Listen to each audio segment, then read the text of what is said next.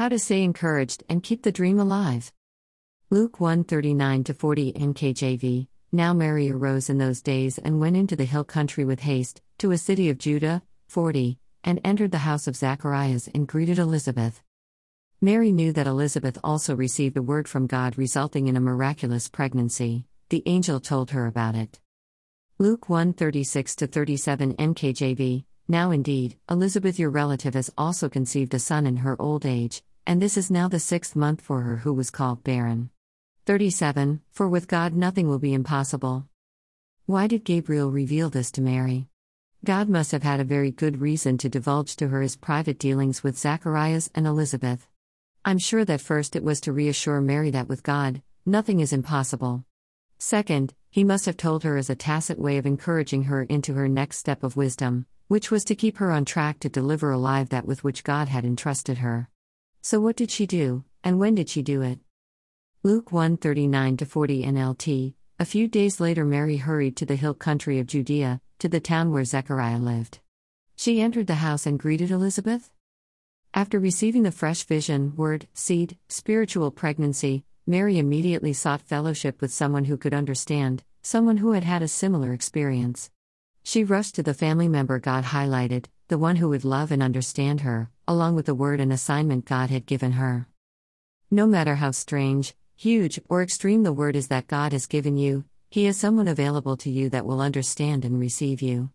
What happened when Mary and Elizabeth met? Did they just have a coffee, chat about the weather, and have a family news catch up? Luke 141 NKJV, and it happened, when Elizabeth heard the greeting of Mary, that the babe leapt in her womb, and Elizabeth was filled with the Holy Spirit. Did you see that?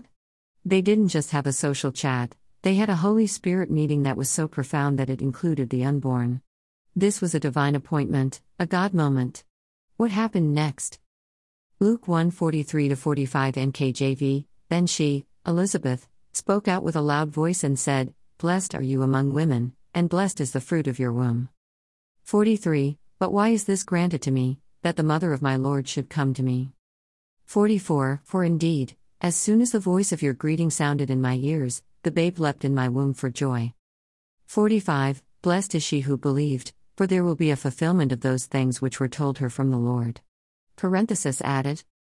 Before even offering Mary some refreshments, Elizabeth burst out in prophecy, by the Holy Spirit, she declared blessing over Mary and the baby, prophesied about Jesus being Lord, foreshadowed the supporting role of her own baby, and explained why Mary was so blessed, she believed. Further, Elizabeth prophesied that because of Mary's faith, what was told her, via the messenger, from the Lord would be fulfilled.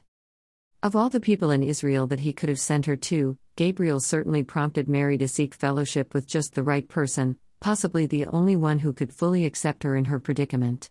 What's more, she was the right person to undeniably confirm Mary's word from God, including the divine nature of her unborn baby, by declaring that He is Lord. God has planned this same level of agreeing, confirming fellowship for you, and He will prompt and guide you to just the right person or people for you, as you take to heart the word God is giving you about your future.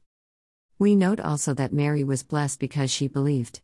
She believed enough to take action, she hurried off to find understanding and agreeing fellowship, even though it was a long journey that disrupted her whole lifestyle. Are you ready to put that kind of trust and action into the word God has given, is giving, or is about to give you, for the new year, for your future, your destiny in God? How did Mary respond to the wonderfully encouraging and confirming prophetic word given to her through Elizabeth?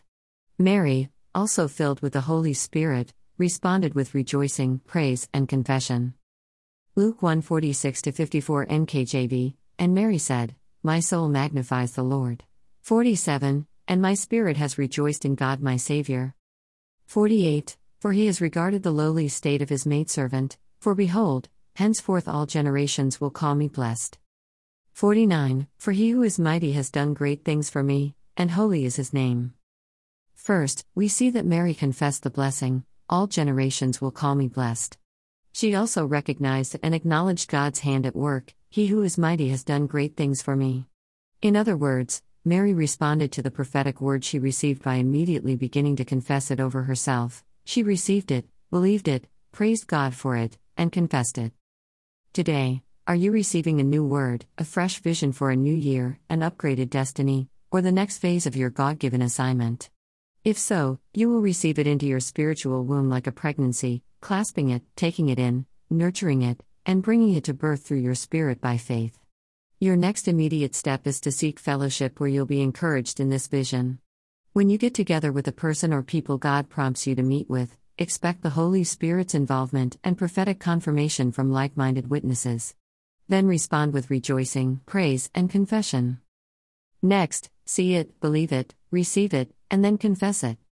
Finally, you will be rejoicing eternally that despite the huge disruption, change, confusion in those around you, and the many tests and trials, you brought important fruit to birth for God's eternal kingdom. And you can look forward to hearing Him say to you, Well done, good and faithful servant, you have been faithful over a few things, I will make you ruler over many things. Enter into the joy of your Lord. Matthew 25 23 NKJV.